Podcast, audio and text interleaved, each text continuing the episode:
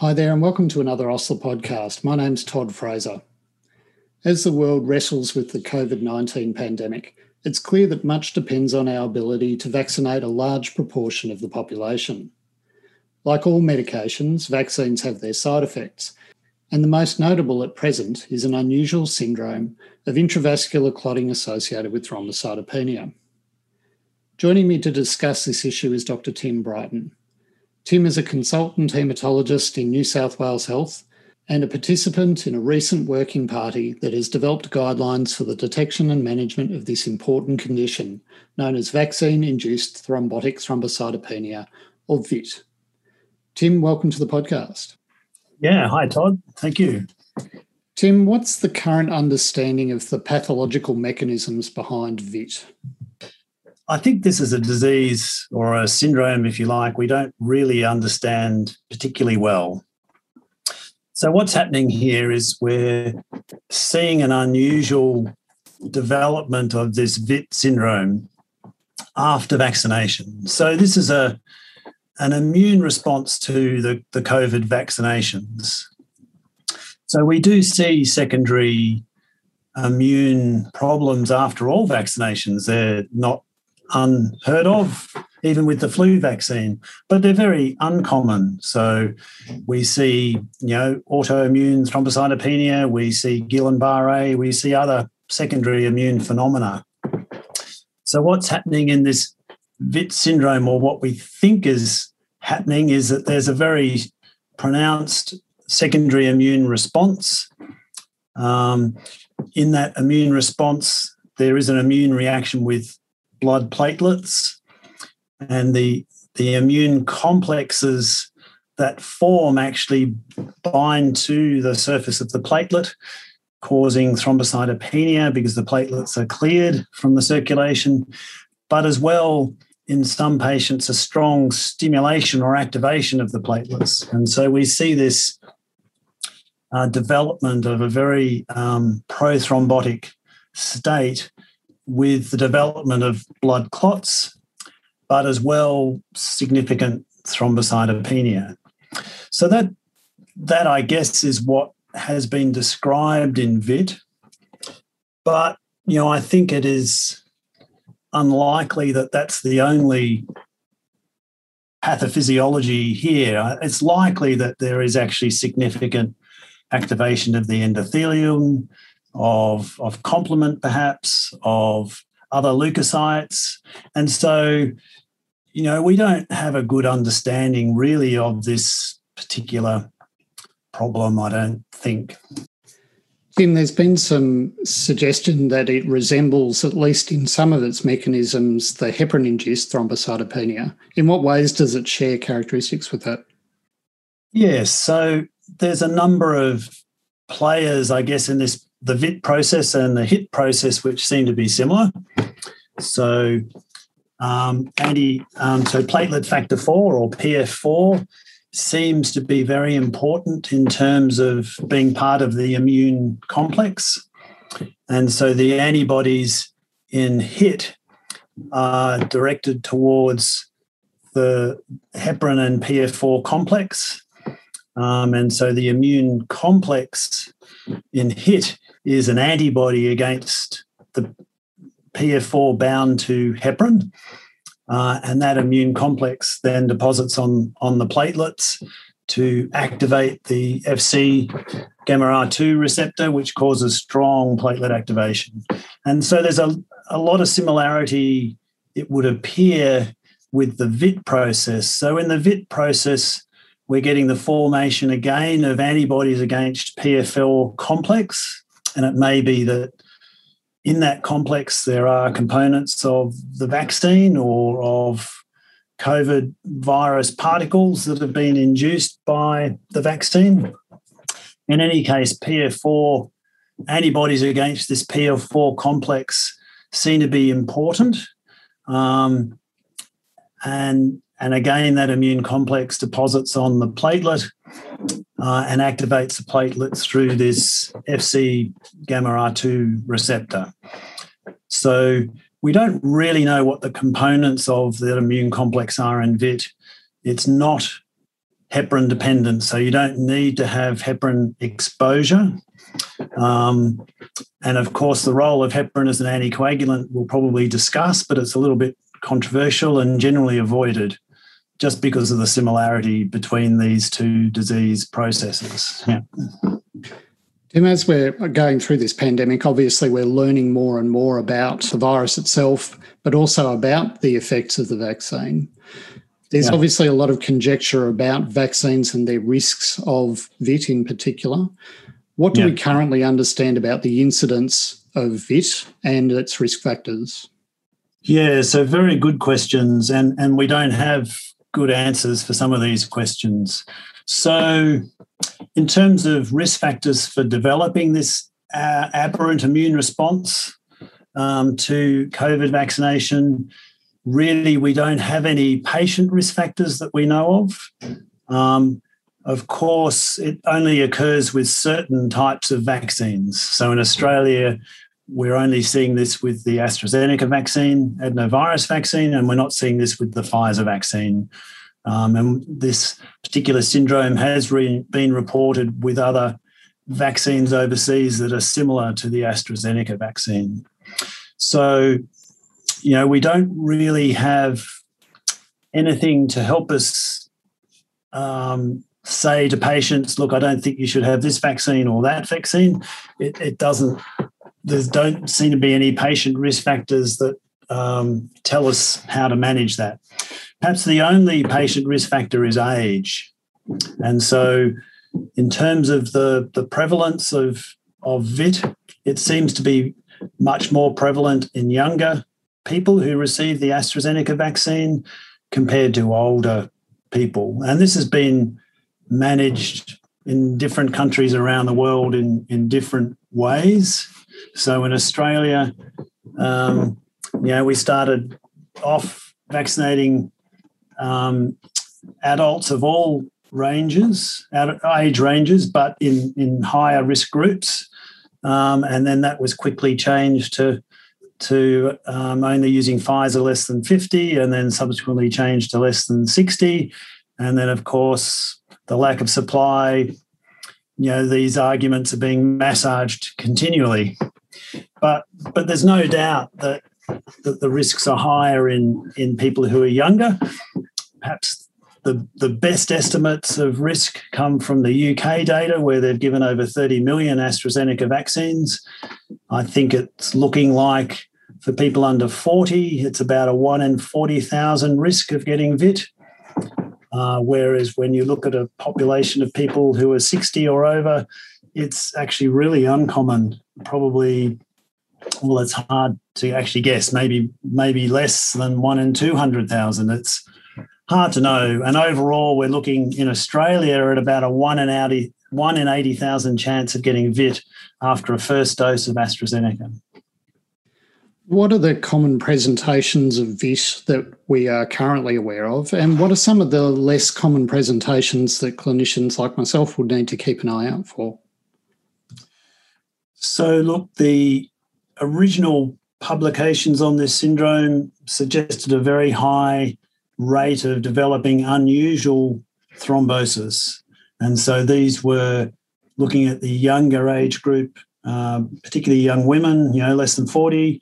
Uh, they were they were being diagnosed with, you know, cerebral venous sinus thrombosis uh, or splanchnic thrombosis. So splanchnic as in, uh, I guess, portal vein, splenic vein, uh, you know, intra, mesenteric vein, intra-abdominal thrombosis. And so these are unusual types of venous thrombosis. Um, you know, they comprise a very small percentage of all of the vein, vein thrombosis that we generally see. Um, so we should talk about those two in particular because they're really worrisome presentations and they have a, a very significant morbidity and mortality that we should discuss. Just to get back to the question a little more broadly, though, so in Australia, because we've been vaccinating much older populations really than perhaps has been done overseas, particularly the U K, we are seeing a different spectrum of, I guess, thrombosis presentations. So certainly we're seeing these the cerebral, you know, venous sinus thrombosis. We're seeing splanchnic thrombosis in the younger population, but because a lot of our vaccinated population are much older, um, you know, often over sixty or in their seventies, you know, we're actually seeing arterial thrombosis, and we're seeing, you know, leg deep venous thrombosis, pulmonary embolism, but with a much higher sort of thrombotic burden than than perhaps we would often see.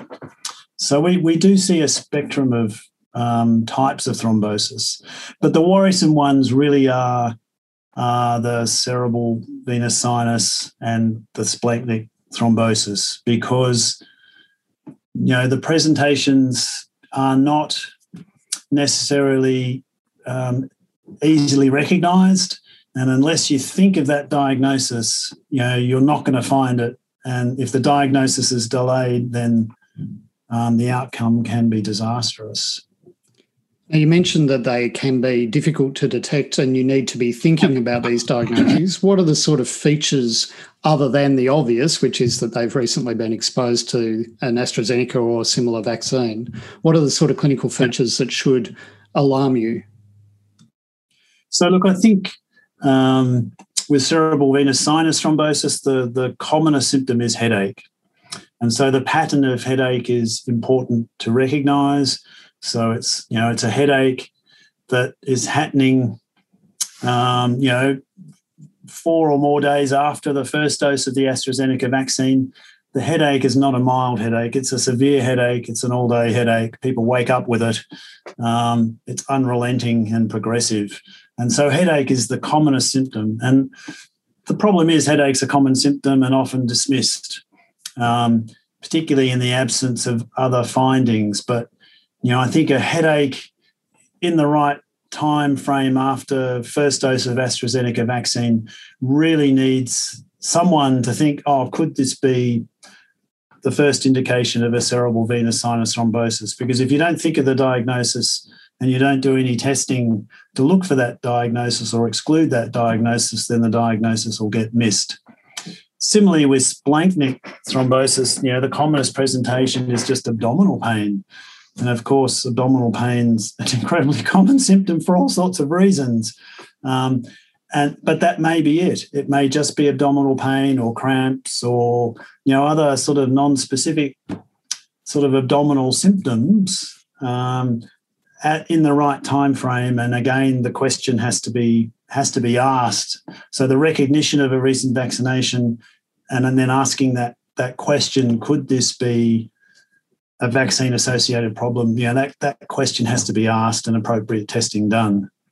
Um, obviously, these types of thrombotic presentations can occur for other reasons. How do you tie them back to uh, the vaccine? Is there a diagnostic test or set of diagnostic criteria that we should use to diagnose V I T T? So this is a really tricky question because there is no consensus definition of what V I T T is. And as, as everyone will be aware, you know, it's called a variety of things. It's called V I P P T, V I T T, T T S, um, all sorts of stuff. Um, I think, you know, probably thinking of it, of it as a syndrome of low platelets and thrombosis is, is the best way to think of it. Um, it's difficult to really prove that it's vaccine-associated, except with the, the temporal relationship, you know, of recent vaccination. Um, you know, we, you know, as a haematologist, we see a lot of vein thrombosis. It's actually very rare to see people with concurrent thrombosis and low platelets. You know, that is an unusual concordance of events. And so, again, asking the question, doing a blood count, seeing a low platelet count really has to raise alarm bells that maybe this is vaccine-associated. But, yes, of course, um, you know, cerebral sinus, you know, venous sinus thrombosis, splanchnic thrombosis happen for all sorts of other reasons. And, you know, to, to, to be one hundred percent sure it's vaccine caused by vaccination or vaccine-related is actually quite tricky. Quite tricky.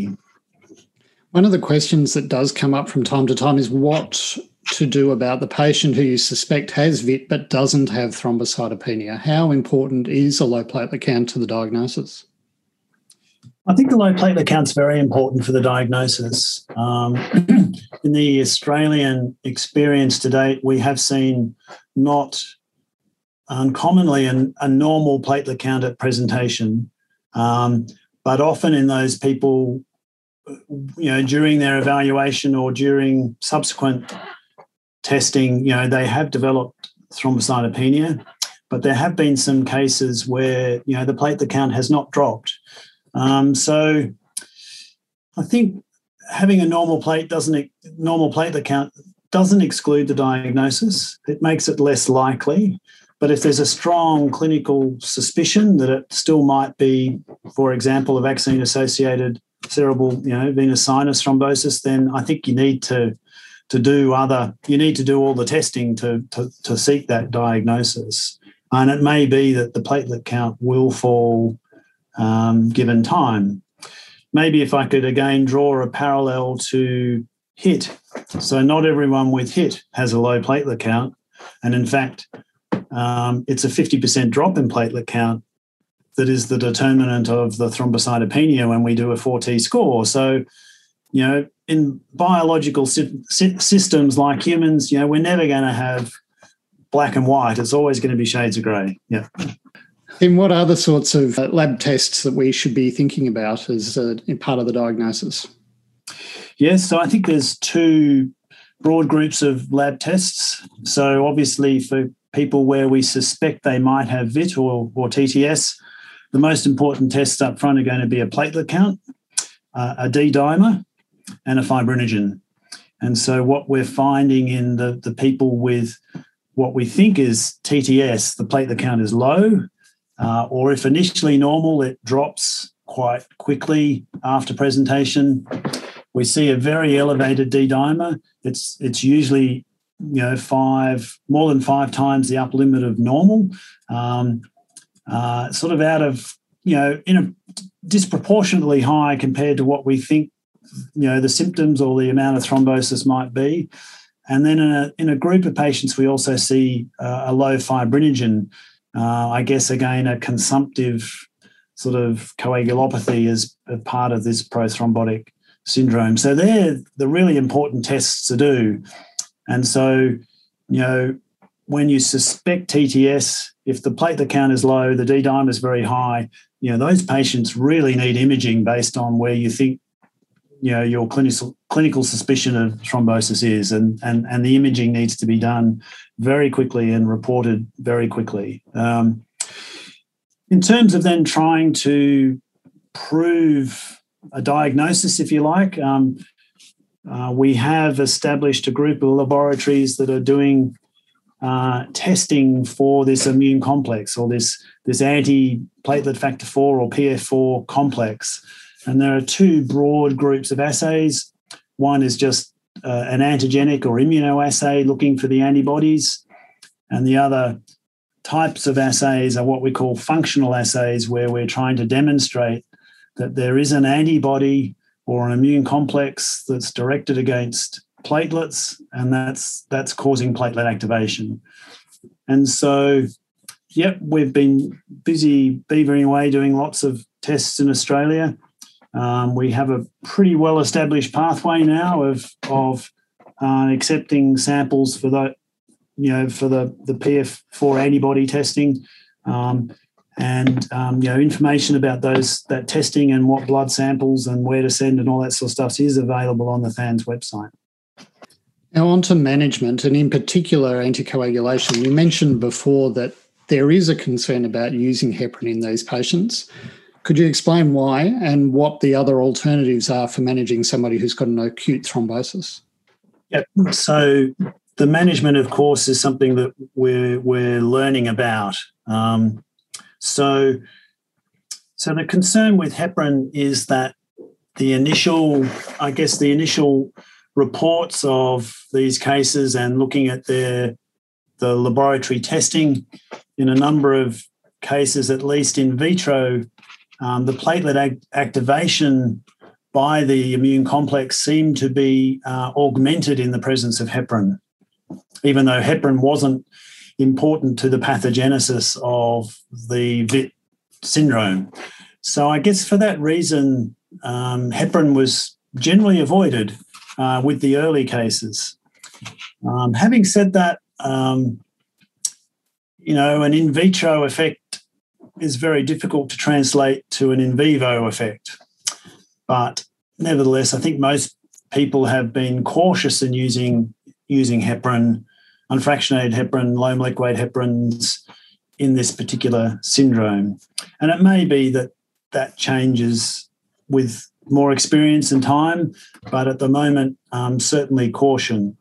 So that's a shame, because heparin is a good anticoagulant, um, and I guess in the context particularly of splanchnic and cerebral venous sinus thrombosis, where there is often associated infarction and hemorrhage, um, and perhaps a need for intervention, surgical intervention, you know, using a reversible anticoagulant is rather rather attractive. And heparin is reversible, at least. Um, so, you know, for that serious thrombosis, we, we do need to use alternative anticoagulation. Probably the favoured anticoagulant approach in Australia, at least by haematologists in Australia, is to use a direct antithrombin, um, bivalirudin. Um, there are good protocols for using bivalirudin. It's monitored um, using, you know, clotting times. Uh, it's it rapidly turns off, um, and so it's a it's a good anticoagulant for for this particular context. For sort of more conventional thrombosis, you know, extensive D V T or extensive P E. Um, I think at the moment we're pretty comfortable, if the patient is stable, to use non-heparin anticoagulation. Um, D O A Cs, not inappropriate. Maybe maybe a couple of doses of, um, say, fondaparinux or a little bit of bivalirudin if you're really concerned that the patient's not clinically stable or needs thrombolysis. But I think very quickly we we would be happy to switch those patients onto sort of more conventional D O A C treatment. But I think it's the it's the serious thrombosis, the cerebral sinus, and the splanchnics where I think we need to be upfront with, you know, probably some bivalirudin initially, and then once the patients are stabilised, we would switch them onto um, a, a D O A C type approach longer term.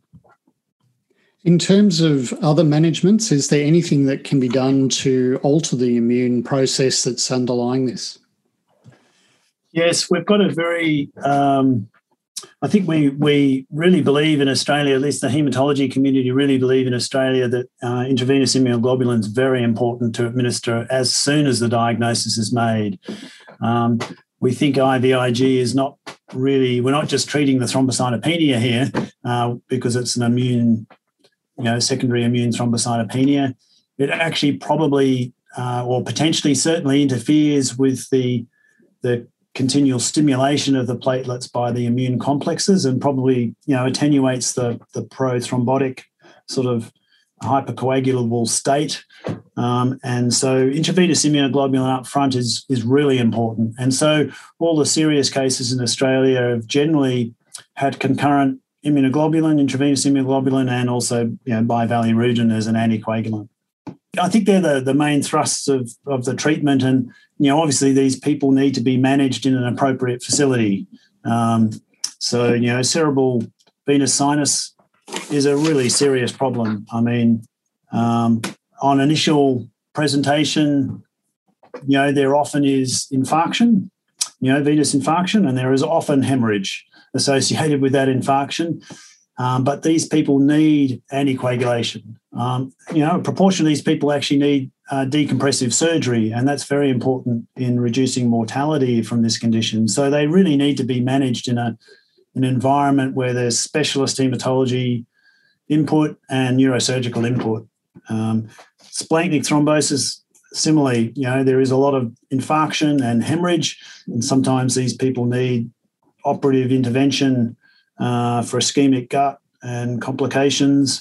Um, so again, you know, these these people need to be managed in a in in an environment where all this treatment can be delivered. Tim, you were part of a um, working party that's put together some national guidelines. Can you tell us about yep. those guidelines? Yes, so um, the Thrombosis Haemostasis Society of Australia and New Zealand has, um, you know, we we convened a sort of an advisory group at the end of end of March as we became aware of this particular problem, foreseeing that there would be some issues. And actually on the, the first of April, April Fool's Day, the first Australian case was was um, was diagnosed.